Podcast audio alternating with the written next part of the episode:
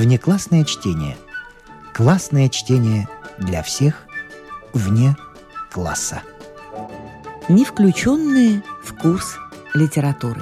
Неизвестное произведение известных авторов. Антон Чехов. Скрипка Ротшильда.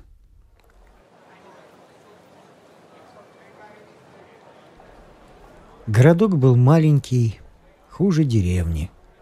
И жили в нем почти одни только старики, которые умирали так редко, что даже досадно. В больницу же и в тюремный замок гробов требовалось очень мало. Одним словом, дела были скверные. Если бы Яков Иванов был гробовщиком в губернском городе, то, наверное, он имел бы собственный дом и звали бы его Яковом Матвеевичем. Здесь же, в городишке, звали его просто Яковом. Уличное прозвище у него было почему-то «Бронза». А жил он бедно, как простой мужик, в небольшой старой избе, где была одна только комната, и в этой комнате помещались он, Марфа, печь, двухспальная кровать, гробы, верстак и все хозяйство. Яков делал гробы хорошие, прочные. Для мужиков и мещан он делал их на свой рост и ни разу не ошибся, так как выше и крепче его не было людей нигде, даже в тюремном замке, хотя ему было уже за семьдесят. Для благородных же и для женщин делал померки и употреблял для этого железный аршин. Заказы на детские гробики принимал он очень неохотно и делал их прямо без мерки, с презрением. И всякий раз, получая деньги за работу, говорил «Признаться, не люблю заниматься чепухой». Небольшой доход приносила ему также игра на скрипке. В городке на свадьбах играл обыкновенно жидовский оркестр, которым управлял лудильщик Моисей Ильич Шахкис, бравший себе больше половины дохода. Так как Яков очень хорошо играл на скрипке, особенно русские песни, то Шахкис иногда приглашал его в оркестр с платой по 50 копеек в день, не считая подарков от гостей. Когда Бронза сидел в оркестре – то у него прежде всего потело и багровело лицо. Было жарко, пахло чесноком до духоты. Скрипка взвизгивала, у правого уха хрипел контрабас, у левого плакала флейта, на которой играл рыжий тощий жид с целую сетью красных и синих жилок на лице, носивший фамилию известного богача Ротшильда. И этот проклятый жид, даже самое веселое, умудрялся играть жалобно. Без всякой видимой причины Яков мало-помалу проникался ненавистью и презрением к жидам, а особенно к Ротшильду. Он начинал придираться, бронить его нехорошими словами и раз даже хотел побить его. А Ротшильд обиделся и проговорил, глядя на него свирепо. «Если бы я не уважал вас за талант, то вы бы давно полетели у меня в окошке!» Потом заплакал. Поэтому бронзу приглашали в оркестр нечасто, только в случае крайней необходимости, когда не доставало кого-нибудь из евреев. Яков никогда не бывал в хорошем расположении духа, так как ему постоянно приходилось терпеть страшные убытки. Например, в воскресенье и праздники грешно было работать. Понедельник – тяжелый день, и таким образом в году набиралось около двухсот дней, когда по неволе приходилось сидеть сложа руки. А ведь это какой убыток! Если кто-нибудь в городе играл свадьбу без музыки или Шахкис не приглашал Якова, то это тоже был убыток. Полицейский надзиратель был два года болен и чахнул, и Яков с нетерпением ждал, когда он умрет. Но надзиратель уехал в губернский город лечиться и взял да там и умер. Вот вам и убыток, по меньшей мере рублей на десять, так как гроб пришлось бы делать дорогой, с глазетом. Мысли об убытках донимали Якова, особенно по ночам. Он клал рядом с собой на постели скрипку, и когда всякая чепуха лезла в голову, трогал струны, скрипка в темноте издавала звук, и ему становилось легче. 6 мая прошлого года Марфа вдруг занемогла. Старуха тяжело дышала, пила много воды и пошатывалась, но все-таки утром сама истопила печь и даже ходила по воду. К вечеру же слегла. Яков весь день играл на скрипке. Когда же совсем стемнело, взял книжку, в которую каждый день записывал свои убытки, и от скуки стал подводить годовой итог. Получилось больше тысячи рублей. Это так потрясло его, что он хватил счетами об и затопал ногами. Потом снял счеты и опять долго щелкал и глубоко, напряженно вздыхал. Лицо у него было багровое и мокро от пота. Он думал о том, что если бы эту пропащую тысячу положить в банк, то в год проценту накопилось бы самое малое 40 рублей. Значит, и эти 40 рублей тоже убыток. Одним словом, куда ни повернись, везде только убытки и больше ничего. «Яков!» — позвала Марфа неожиданно. «Я умираю». Он оглянулся на жену. Лицо у нее было розовое от жара, необыкновенно ясное и радостное. Бронза, привыкший всегда видеть ее лицо бледным, робким и несчастным, теперь смутился. Похоже было на то, как будто она в самом деле умирала и была рада, что, наконец, уходит навеки из этой избы, от гробов, от Якова. И она глядела в потолок и шевелила губами. И выражение у нее было счастливое. Точно она видела смерть, свою избавительницу, и шепталась с ней.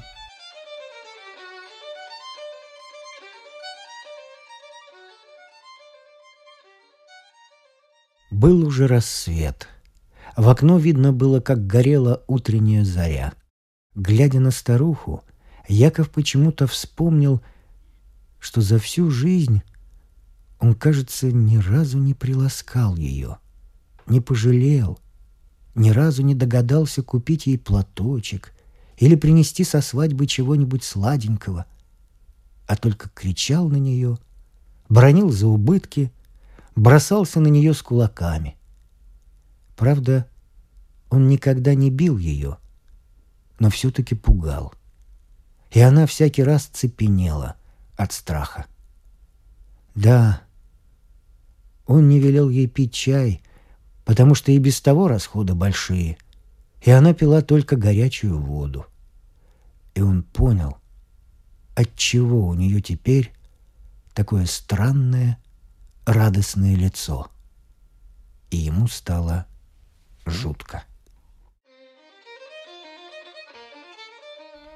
Дождавшись утра, он взял у соседа лошадь и повез Марфу в больницу. Тут больных было немного, и потому пришлось ему ждать недолго, часа три. К его великому удовольствию в этот раз принимал больных не доктор, который сам был болен, а фельдшер Максим Николаевич, старик, про которого все в городе говорили, что хотя он и пьющий, и дерется, но понимает больше, чем доктор. «Здравия желаем», — сказал Яков, вводя старуху в приемную. «Извините, э, все беспокоим вас, Максим Николаевич, своими пустяшными делами. Вот извольте видеть, захворал мой предмет подруга жизни, как это говорится, извините за выражение». Нахмурив седые брови и поглаживая бакины, фельдшер стал оглядывать старуху. А она сидела на табурете, сгорбившись, и, тощая, остроносая, с открытым ртом, походила в профиль на птицу, которой хочется пить. «Да, так...» — медленно проговорил фельдшер и вздохнул. «Ай, инфлюенса, а может и горячка. Теперь по городу тиф ходит. Что ж, старушка пожила, слава богу. Сколько ей? Да без году семьдесят, Максим Николаевич. Что ж, пожила старушка. Пора и честь знать. Оно, конечно, справедливо, изволили заметить, Максим Николаевич, сказал Яков, улыбаясь из вежливости. И чувствительно вас благодарим за вашу приятность. Но позвольте вам выразиться. Всякому насекомому жить хочется. Мало ли чего, сказал фельдшер таким тоном, как будто от него зависело жить старухе или умереть. Ну так вот, любезный, будешь прикладывать ей на голову холодный компресс и давай вот эти порошки по два в день. А за сим до свидания, бонжур. По выражению его лица Яков видел, что дело плохо, и что уж никакими порошками не поможешь. Для него теперь ясно было, что Марфа помрет очень скоро, не сегодня, завтра. Он слегка тронул фельдшера под локоть, подмигнул глазом и сказал в полголоса. «Ей бы, Максим Николаевич, банки поставить». «Некогда, некогда, любезный. Бери свою старуху и уходи с Богом. До свидания». «Сделайте такую милость», — взмолился Яков. «Сами изволите знать, если бы у нее, скажем, живот болел или какая внутренность, ну, тогда порошки и капли, а то ведь в ней простуда.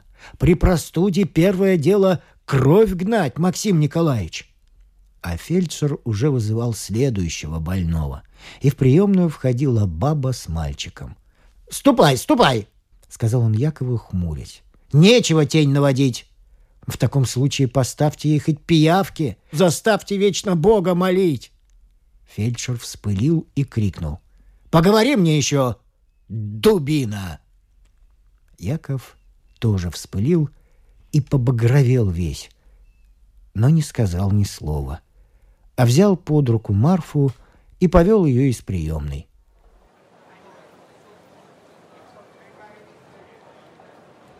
Только когда уж садились в телегу, он сурово и насмешливо поглядел на больницу и сказал. «Насажали вас тут, артистов! Богатому, небось, поставил бы банки, а для бедного человека и одной пиявки пожалел. Ироды!» Когда приехали домой, Марфа, войдя в избу, минут десять простояла, держась за печку. Ей казалось, что если она ляжет, то Яков будет говорить об убытках и бронить ее за то, что она все лежит и не хочет работать. А Яков глядел на нее со скукой, вспоминал, что завтра Иоанна Богослова, послезавтра Николая Чудотворца, а потом воскресенье, потом понедельник — тяжелый день, Четыре дня нельзя будет работать. А, наверное, Марфа умрет в какой-нибудь из этих дней. Значит, гроб надо делать сегодня. Он взял свой железный аршин, подошел к старухе и снял с нее мерку. Потом она легла, а он перекрестился и стал делать гроб —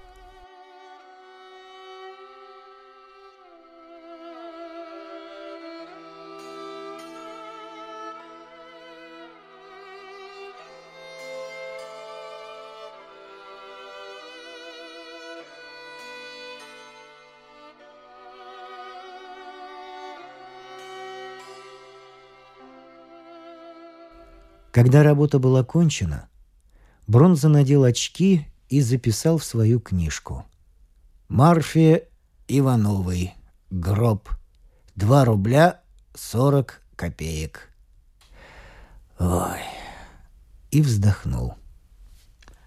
Старуха все это время лежала молча, с закрытыми глазами.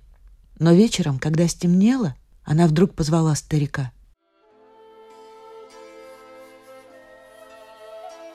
«Помнишь, Яков?» — спросила она, глядя на него радостно.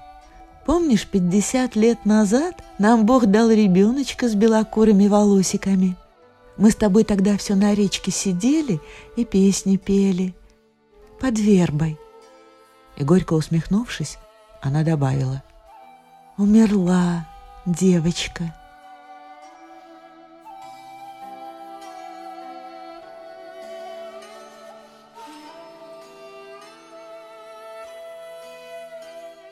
Яков напряг память, но никак не мог вспомнить ни ребеночка, ни вербы. «Это тебе мерещится», — сказал он.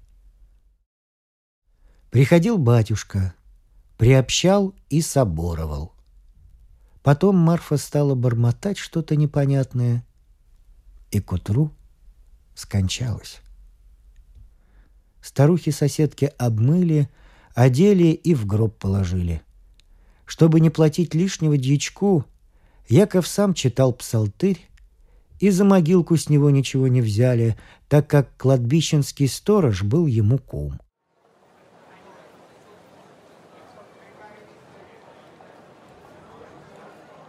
Четыре мужика несли до кладбища гроб, но не за деньги, а из уважения. Шли за гробом старухи, нищие, двое юродивых, встречный народ набожно крестился. И Яков был очень доволен, что все так честно, благопристойно и дешево, и ни для кого не обидно. Прощаясь последний раз с Марфой, он потрогал рукой гроб и подумал. Хорошая работа.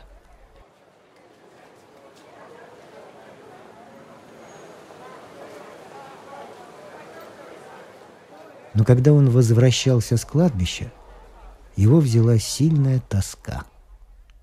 Ему что-то не здоровилось. Дыхание было горячее и тяжкое, ослабели ноги, тянуло к питью. А тут еще полезли в голову всякие мысли. Вспомнилось опять, что за всю свою жизнь он ни разу не пожалел Марфы, не приласкал, 52 года, пока они жили в одной избе, тянулись долго-долго. Но как-то так вышло, что за все это время он ни разу не подумал о ней, не обратил внимания, как будто она была кошка или собака. А ведь она каждый день топила печь, варила и пекла, ходила по воду, рубила дрова, спала с ним на одной кровати — а когда он возвращался пьяный со свадеб, она всякий раз с благословением вешала его скрипку на стену и укладывала его спать. И все это молча, с робким, заботливым выражением.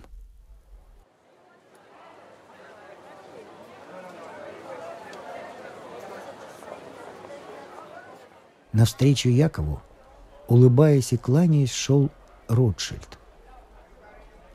«А я вас ищу, дяденька», — сказал он. «Кланялись вам Моисей Ильич и велели вам зараз приходить к нам». Якову было не до того. Ему хотелось плакать. «Отстань!» — сказал он и пошел дальше. «А, а как же это можно?» — встревожился Ротшильд, забегая вперед. «Моисей Ильич будут обижаться. Они велели зараз Якову показалось противно, что жид запыхался, моргает, и что у него так много рыжих веснушек. И было гадко глядеть на его зеленый сюртук с темными латками и на всю его хрупкую деликатную фигурку. «Что ты лезешь ко мне, чеснок?» — крикнул Яков. «Не приставай!» Жид рассердился и тоже крикнул. «Но ви, пожалуйста, потише, а то ви у меня через забор полетите!» Прочь с глаз долой!» — заревел Яков и бросился на него с кулаками. «Житья нет от пархатых!» Ротшильд помертвел от страха, присел и замахал руками над головой, как бы защищаясь от ударов. Потом вскочил и побежал прочь, что есть духу. На бегу Он подпрыгивал, всплескивал руками, и видно было, как вздрагивала его длинная тощая спина. Мальчишки обрадовались случаю и бросились за ним с криками «Жит! Жит!». Собаки тоже погнались за ним с лаем. Кто-то захохотал, потом свистнул. Собаки залаяли громче и дружнее. Затем, должно быть, собака укусила Ротшильда, так как послышался отчаянный болезненный крик –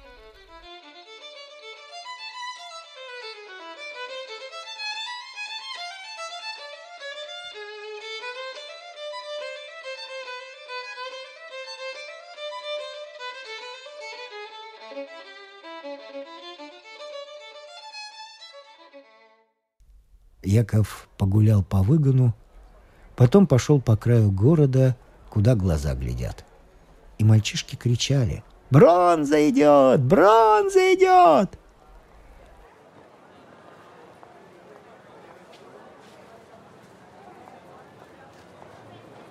А вот и река. Тут списком носились кулики, крякали утки. Солнце сильно припекало, и от воды шло такое сверканье, что было больно смотреть. Яков прошелся по тропинке вдоль берега и видел, как из купальни вышла полная краснощекая дама, и подумал про нее. «Ишь ты, выдра!» Недалеко от купальни мальчишки ловили на мясо раков. Увидев его, они стали кричать со злобой. Бронза! Бронза!» А вот широкая старая верба с громадным дуплом, а на ней вороньи гнезда. И вдруг в памяти Якова как живой вырос младенчик с белокурыми волосами.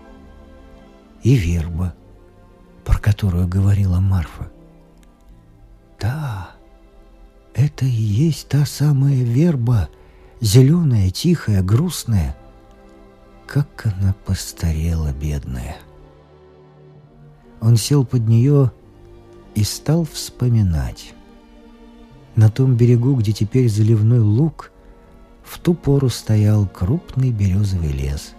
А вот на той лысой горе, что виднеется на горизонте, тогда синел старый-старый сосновый бор — по реке ходили барки. А теперь на том берегу стоит одна только березка, молоденькая и стройная, как барышня. А на реке только утки да гуси, и не похоже, чтобы здесь когда-нибудь ходили барки.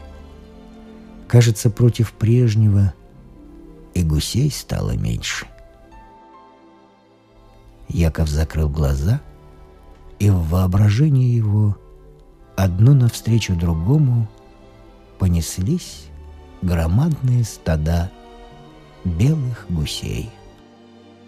Он недоумевал, как это вышло так, что за последние сорок или пятьдесят лет своей жизни он ни разу не был на реке. А если, может, и был, то не обратил на нее внимания – ведь река порядочная, не пустяшная. На ней можно было бы завести рыбные ловли, а рыбу продавать купцам, чиновникам и буфетчику на станции, и потом класть деньги в банк. Можно было бы плавать в лодке от усадьбы к усадьбе, играть на скрипке, и народ всякого звания платил бы деньги. Можно было бы попробовать опять гонять барки. Это лучше, чем гробы делать. Наконец можно было бы разводить гусей, бить их и зимой отправлять в Москву. Небось, одного пуху в год набралось бы рублей на десять. Но он прозевал. Ничего этого не сделал. Какие убытки! Ай, какие убытки! Ах, какие убытки! А если бы все вместе, и рыбу ловить, и на скрипке играть, и барки гонять, и гусей бить, то какой получился бы капитал? Но ничего этого не было даже во сне. жизнь прошла без пользы, без всякого удовольствия. Пропала зря, не за понюшку табаку. Впереди уже ничего не осталось, а посмотришь назад, там ничего, кроме убытков, таких страшных, что даже озноб берет. И почему человек не может жить так, чтобы не было этих потерь и убытков? Спрашивается, зачем срубили березняк и сосновый бор? Зачем даром гуляет выгон? Зачем люди делают всегда именно не то, что нужно? Зачем Яков всю свою жизнь бронился, рычал, бросался с кулаками, обижал свою жену? И спрашивается, для какой надобности Давича напугал и оскорбил жида? Зачем вообще люди мешают жить друг другу? Ведь от этого какие убытки? Какие страшные убытки? Если бы не было ненависти и злобы, люди имели бы друг от друга громадную пользу.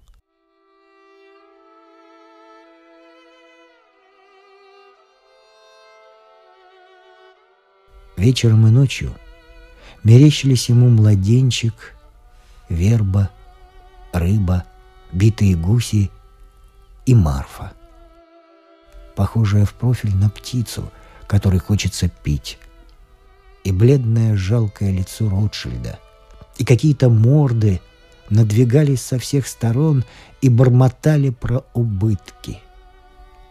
Он ворочался сбоку на бок и раз пять вставал с постели, чтобы поиграть на скрипке.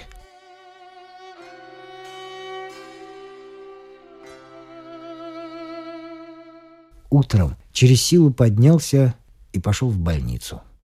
Тот же Максим Николаевич приказал ему прикладывать к голове холодный компресс.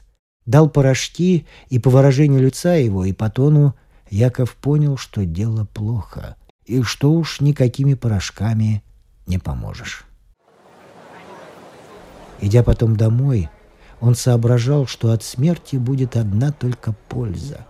Не надо ни есть, ни пить, ни платить податей, ни обижать людей – а так как человек лежит в могилке не один год, а сотни, тысячи лет, то если сосчитать, польза окажется громадная. От жизни человеку убыток, а от смерти польза. Это соображение, конечно, справедливо, но все-таки обидно и горько. Зачем на свете такой странный порядок, что жизнь, которая дается человеку только один раз – проходит без пользы. Не жалко было умирать, но как только дома он увидел скрипку, у него сжалось сердце и стало жалко. Скрипку нельзя взять с собой в могилу, и теперь она останется сиротой. И с ней случится то же, что с березняком и сосновым бором. Все на этом свете пропадало — и будет пропадать.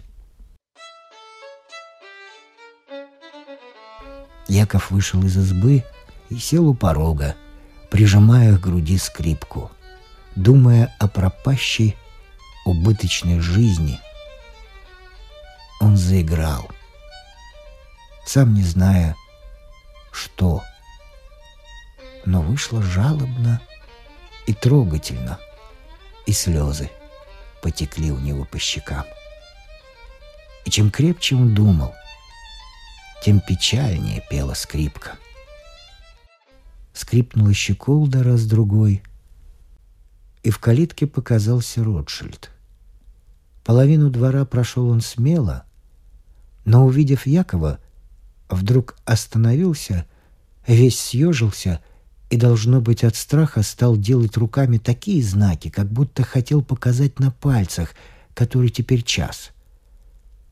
«Подойди, ничего», — сказал ласково Яков и поманил его к себе. «Подойди».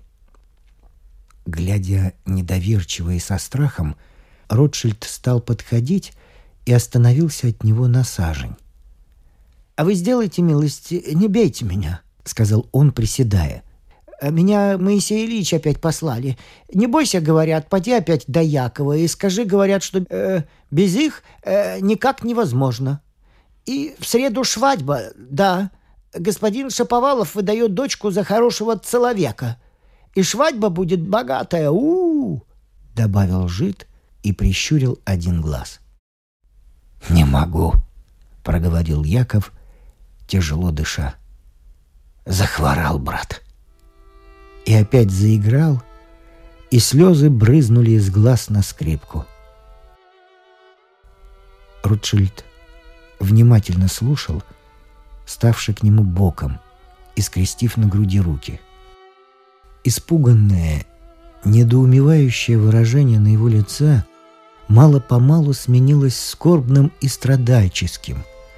Он закатил глаза, как бы испытывая мучительный восторг, и проговорил. Вах! И слезы медленно потекли у него по щекам и закапали на зеленый сюртук. И потом весь день Яков лежал и тосковал.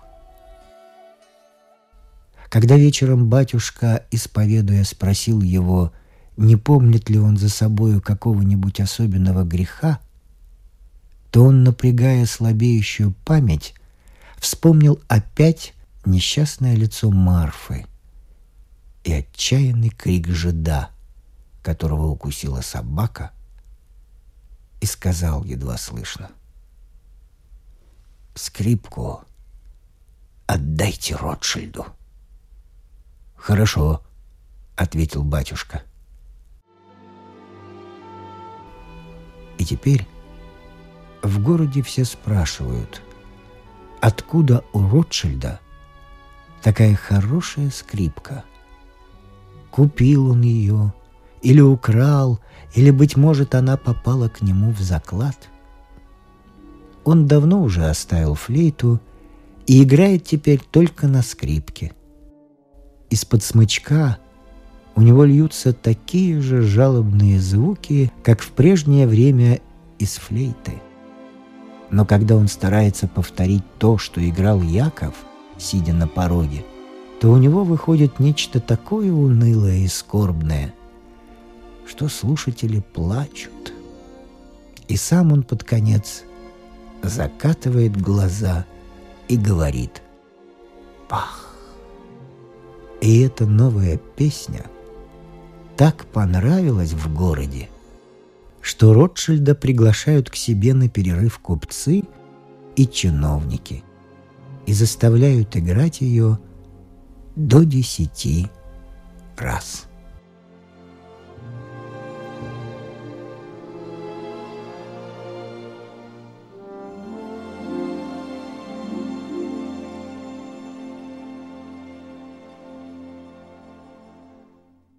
Если вы слушаете нас на ваших любимых подкаст-платформах, ставьте нам, пожалуйста, оценки и оставляйте комментарии, где это возможно. Мы все читаем, нам очень интересно ваше мнение. Внеклассное чтение. Классное чтение для всех вне класса.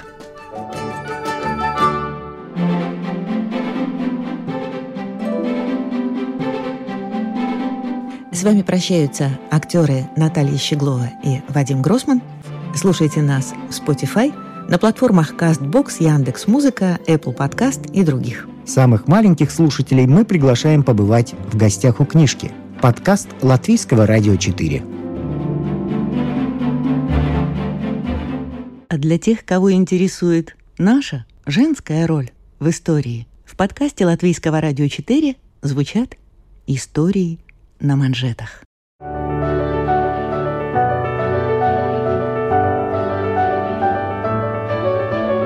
О знаменитых дамах своего да и нашего времени, о тех, чья жизнь стала отражением эпохи, об участницах или свидетельницах поворотных моментов в истории человечества, истории на манжетах – этот и другие подкасты Латвийского радио 4 вы найдете в Spotify, а также на платформах CastBox, Яндекс.Музыка, Apple Podcast и других.